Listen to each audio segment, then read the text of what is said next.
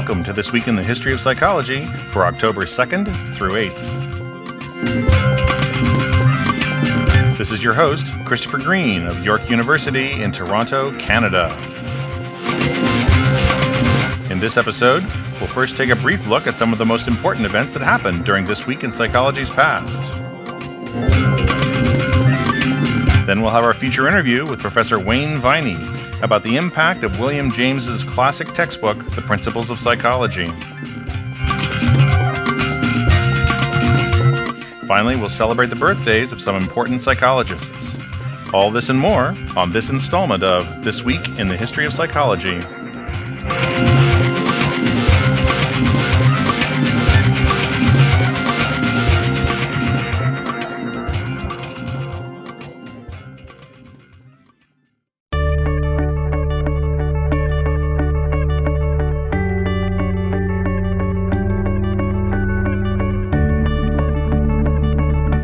For October 2nd. In 1836, Darwin returned to England on the Beagle after a five year voyage around the world.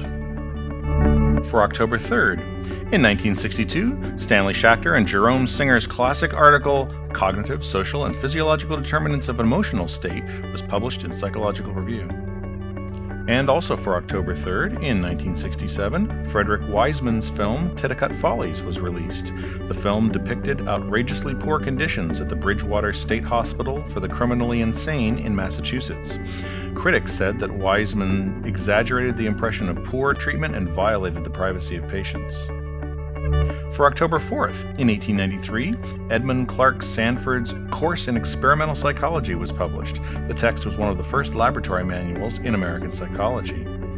And also on October 4th, in 1937, Joseph B. Rhine's book on parapsychology, called New Frontiers of the Mind The Story of the Duke Experiments, was first published.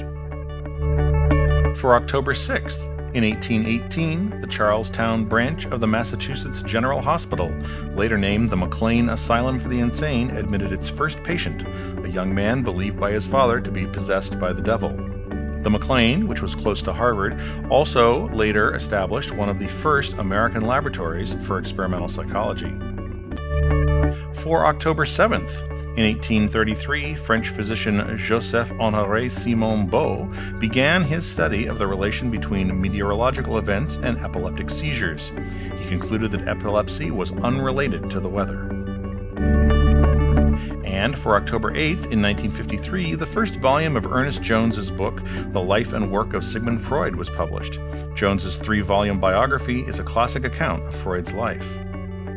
And finally, an event that is special within the discipline of the history of psychology. On October 5th, 1968, the organizational meeting of Cheiron, the International Society for the History of the Behavioral and Social Sciences, was held in New York.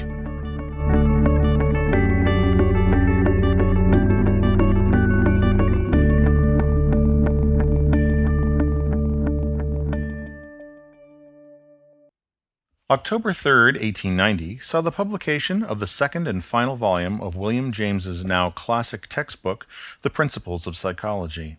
It also marked James's emergence as the preeminent promoter of the new scientific approach to psychology in America.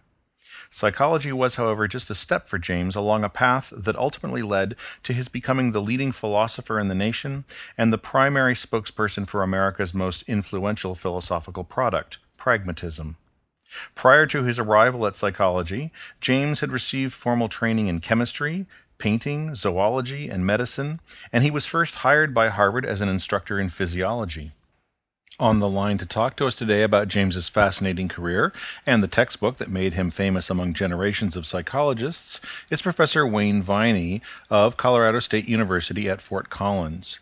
Professor Viney is probably best known for his textbook, The History of Psychology Ideas and Context, co authored by Brett King. He is also the author of several journal articles and book chapters about William James.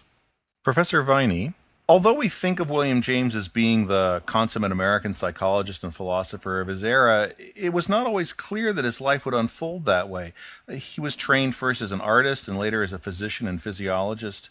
Could you please tell us a little about James's upbringing and the considerations that eventually brought him to psychology and philosophy?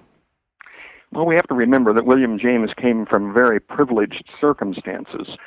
His father, Henry James, had inherited a very sizable fortune from his father, who was an astute businessman.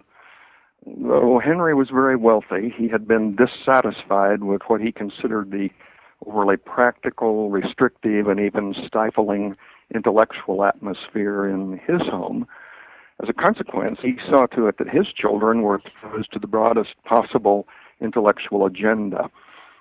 Henry and his wife, Mary Robertson Walsh, had five children, and the first of these five was our William James.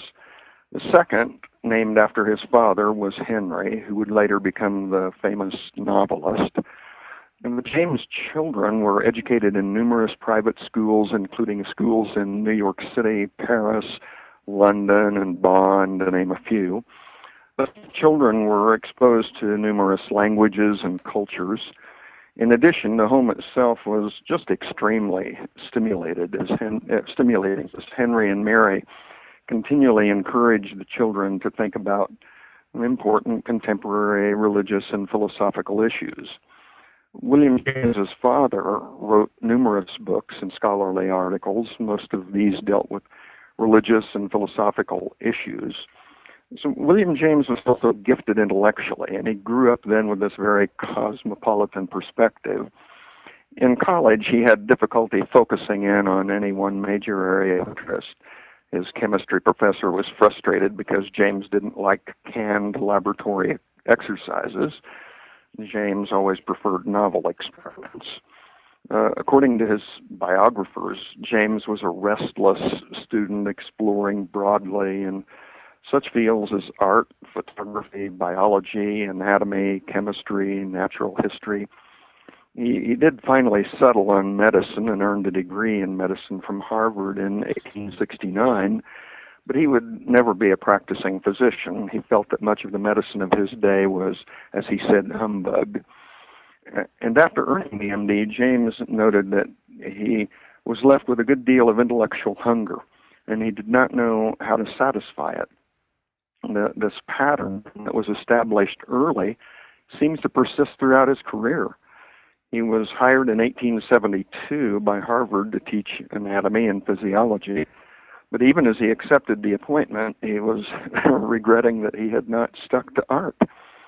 Even as he started his career in anatomy and physiology, he was absorbed in the works of people like Alexander Bain, Wilhelm Wundt, and Herbert Spencer, and other pioneers in mental science. By 1875, he was offering a course in the relations between psychology and physiology, and by 1878, he was working almost exclusively in psychology. Within psychology, he was always foraging in, I think, what were the times were rather novel areas educational psychology, normal psychology, the psychology of religion, and even paranormal phenomena his intellectual appetite seemed to it just seemed to go to bounds. So by the 1890s, James was begging to move into philosophy. Mm-hmm. And in the last decade of his life, we know he produced the works that would establish him as really one of the great philosophers. I think maybe he went into psychology and philosophy because psychology was new and this attracted him. And later into philosophy because there was this emerging field of pragmatism and he made real contributions there. So he was forever exploring novel things. Mm-hmm. Well, now James wasn't uh, the only thing that was uh, growing up intellectually at this time. Psychology itself was, and, and the psychology textbook in particular. Um, what was the state of the psychology textbook in America back in 1878 when James first decided to write the principles? There had been textbooks in English. Um, Alexander Bain's book titled Mental Science, published in 1868, and Thomas Upham's two volume work titled Mental Philosophy, published in 1869. These books, at best, I think, might be considered precursors of the modern psychology textbook. James's Principles might be considered the first uh, modern American comprehensive psychology textbook. The principles, unlike some of the texts of the day, included a great range of topics, including many that were in contemporary texts.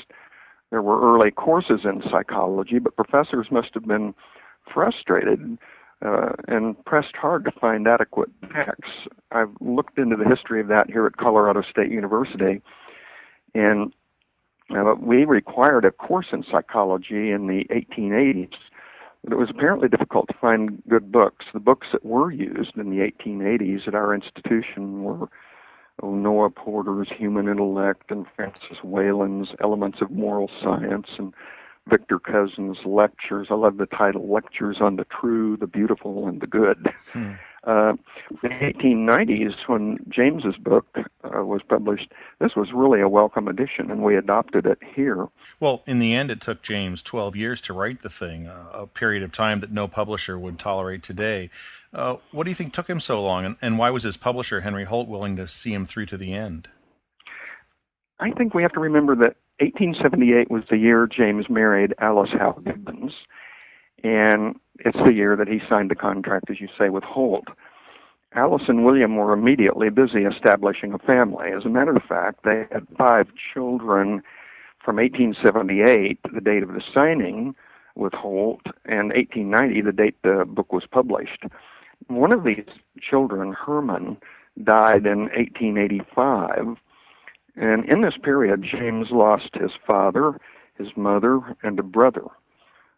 Following the loss of his father, he was distracted by the production and publication of a tribute to the literary contributions of his father. Because of, I think, because of his loyalty to his father, this project had a certain priority and crowded out his work on the principles. Additionally, many of the chapters were really unique for that day they were not just I don't think they were just patterned after the works of others. This was a very original and creative work, and it takes longer to produce such a work. I, the second part of your question about why Holt might have been patient, I think, well, one, there were few alternatives. There weren't that many psychologists in that day. Also, James was publishing shorter articles in journals and magazines and these were on some of the topical areas that would later be included in the principles. Some of these articles, particularly one on emotion, attracted a great deal of attention. The publisher could, I think, easily discern that William James was a key player in a new discipline. Maybe it was worth waiting on his book. Well, now, just two years after the Principles was published, James wrote an abridged edition of the text, which is affectionately known as the Jimmy. Um, and, and, both books became uh, very popular in America. They even had something of a following in Europe. What do you think it is about James's text that made them so appealing? Well, uh, most of the works that James wrote are still in print. Uh, some of them actually in several editions. In, in effect, we can conclude that he still speaks to us. He still has ideas that are relevant to our contemporary confusions and problems. Furthermore, I think his literary talents were exceptional. He was really a gifted writer, and he could capture his readers with combinations of words and phrases that were unusual and captivating. His wit, his erudition, his warmth and charm come through at every turn. I confess that when I read James, I'm sometimes so captured by the sheer elegance of the prose that I forget to think critically about what the man is saying. And I, I think sometimes this happens to other readers. I, I think the principles of psychology was also popular not just, just because of the beauty of the writing, but also it was just a very comprehensive work. And that breadth had appeal. It was a psychology that was both pure and applied that in, it enfranchised a great range of topical areas such as abnormal psychology, religious beliefs, educational practices. James was also deeply influenced by Darwin and placed very strong emphasis on roles of habit and affect, uh, the self, individual differences. This was just a robust psychology. I think he's also popular because he speaks to us in such intimate ways one can hardly read James without being drawn deeply into his world of ideas. He's often quick to tell us where he stands. For example, in a discussion on the nature of truth, he confesses that he thinks we have neglected the role of affect. And he thinks we human beings sometimes assess truths in terms of the way we feel about things. In other words, for him, cognitions are sometimes parasitic on affect. It is not always the other way around. Readers get drawn in as participants on important questions, and it's almost as if you feel invited to think your own personal position through on philosophical and psychological issues. Although James went on to become effectively the dean of America's uh, scientifically oriented psychologists and was the first individual in history to be elected to the presidency of the American Psychological Association twice, he hardly conducted an experiment in his life. What do you think made him popular among scientists? I think in psychology, as in other sciences, there are two paths to fame. One is the conduct of a conduct a breakthrough study or series of studies. Uh, the other is a, to construct a workable model or to set forth some really compelling theoretical or conceptual work. There's an interesting cartoon I ran across once that had two pictures. One picture shows scientists working in a sophisticated laboratory with test tubes and centrifuges and the like. And the other shows a, single scientist working at a blackboard with chalk. The caption under the first picture says low science, and the caption in the second picture says high science. Many scientists, whether they be physicists or psychologists, are known for their conceptual work. I would John B. Watson, the founder of American Behaviorism, Max Wertheimer, the founder of Gestalt Psychology, and William James, the precursor of American Functionalism, among those who have achieved fame largely because of their conceptual work and that's a legitimate path to fame in science. Finally, what do you think James's legacy is for us today? What do you think psychology students can today still learn from his approach to psychology? Well, his legacy is certainly illustrated in the continue easy in the continuing easy availability of all his books. Recently, there was the founding of the William James Society, the continuing outpouring of biographical studies and the publication of books such as Margaret Donnelly's edited book with the title Remembering the Legacy of William James. I think the reason for his continuing popularity, particularly in America, is attributable partly to his pluralistic perspective. He once declared that nothing includes everything we've all encountered people who believe they have the one thing that explains or includes everything. James was suspicious of such big claims, whether they surface in the political, uh, the religious, or the scientific arenas. Pluralism for him meant that there is genuine independence. To be sure, the world hangs together, but it hangs together in different ways.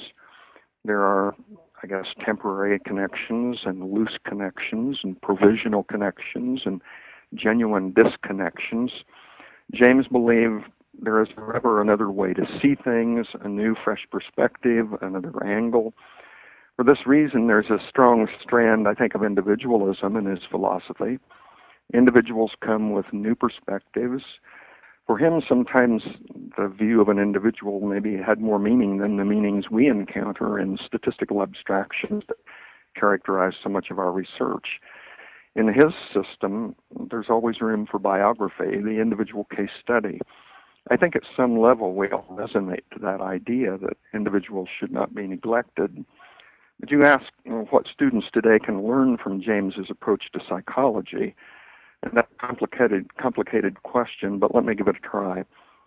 For, for one thing, after reading James, students will come away, I think, with a fresh perspective on the meaning of empiricism. What is an empirical psychology? For James, a truly empirical psychology is a psychology, I think, that begins with experience. If something is experienced, he says, we have no business leaving it out of psychology. Let me go out on a limb and speculate for a minute to illustrate the point. I think William James would be hesitant to admit that classical behaviorism was an empirical psychology. Well, why do I say that? First, because classical behaviorism denied the legitimacy of consciousness and experience as scientific content areas. For James, empiricism is a synonym for experience, the very stuff of experience. How can you be empirical if you deny the legitimacy of experience as a topical area? Further, behaviorism was quick to tell us what to count and what not to count, what to regard as primary or what to regard as merely secondary. Behavior left too much out of the picture, and violated so many things that we encounter in experience and that common sense takes for granted. So James's empirical psychology was much more robust and inclusive. And I think that's something that can cause students to think about you know, what is an empirical psychology. They might also learn from James that experience is much more than a parade of simple, discrete, noun like frozen bits and pieces. James once said the word or names a genuine reality. Experience is all about conjunctions, processes, transitions, disjunctions, and movements in time and space. He, for example, asks in the principles, What is it that we hear when we hear a clap of thunder? For him, thunder is just not a not just a discrete, isolated event.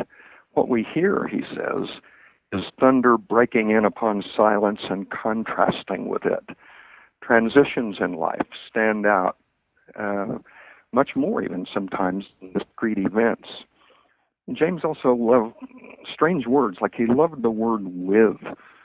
How are we with our world? How are we with our friends, mm-hmm. our intellectual work, our studies, our parents? One can be with something in the sense of possessing it, ownership, I suppose, uh, mere indifferent adjacency, advocacy, caring companionship, empathic concern, the list can go on and on. Make a list of all the ways that one thing can be with another thing. You can quickly construct a list of five or more ways that things are with other things. This is a very Jamesian kind of exercise. In answer to your question, I think maybe students should put all of this to the empirical test. What can we learn from James? Well, read from the principles, his materials, self, habit, the stream of consciousness, or attention, and see if he doesn't still speak to you in some very relevant ways. And more, maybe pick up a copy of one of his, one of his other books, such as Pragmatism or The Varieties of Religious Experience, and you just may find that you have a very hard time putting the book down. There is still much to learn, I think, from William James. All right. Well, thank you very much for this. We have been speaking to Professor Wayne Viney of Colorado State University at Fort Collins. Uh, Professor Viney is the author of several articles uh, about William James in journals such as American Psychologist in 1989, uh, The Teaching of Psychology in 1991 and 1995, and The History of Psychology in the year 2001 you can find the complete text of the principles of psychology on the Classics in the History of Psychology website. Um, you can also find the complete text of the James article, What is Emotion, that Professor Viney mentioned during the interview as well. There is a terrific website called A Walk with William James that is sponsored by Frank Pajares at Emory uh, University in Atlanta, Georgia. And there is, of course, a huge secondary literature on William James. Uh, one of my favorite biographies about him is by Daniel Bjork. It's called William James, The Center of His Vision.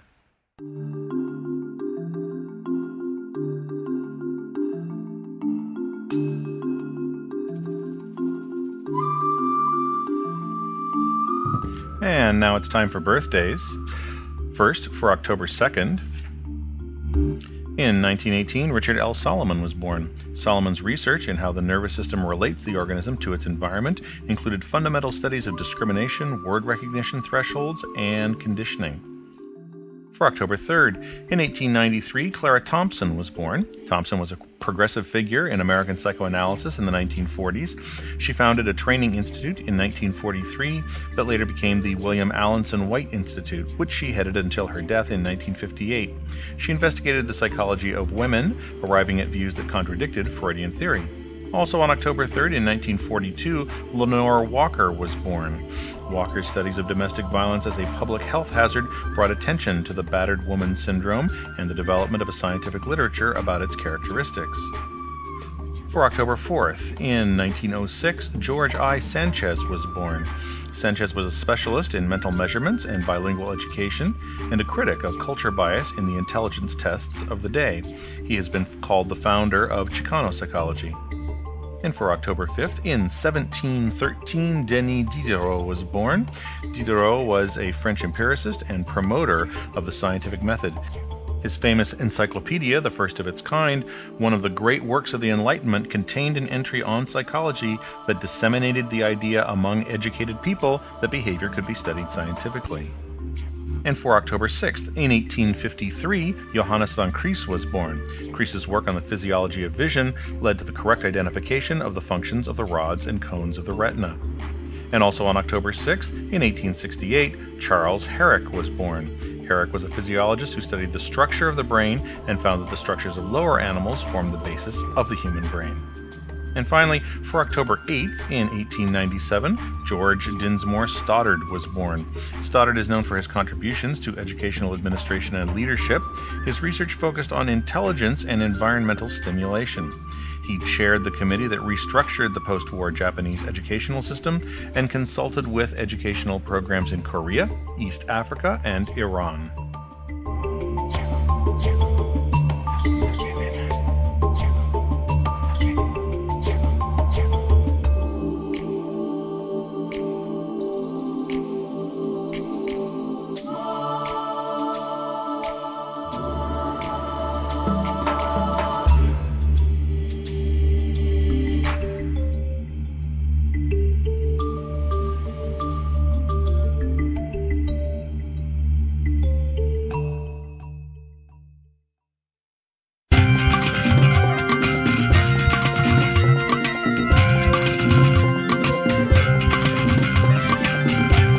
That's it for this episode of This Week in the History of Psychology. We would love to hear your comments on the show. You can email at us at twithop, that's the initials of This Week in the History of Psychology, T W I T H O P, at yorku, Y O R K U, dot C A. We would like to thank York University for hosting the program, as well as Michael Guimar for his technical assistance, and especially Warren Street and the American Psychological Association for their website Today in the History of Psychology, which we use for research and from which we sometimes quote directly. This Week in the History of Psychology is the sole property of Christopher Green. The opinions expressed on This Week in the History of Psychology are not necessarily those of Christopher Green or of York University.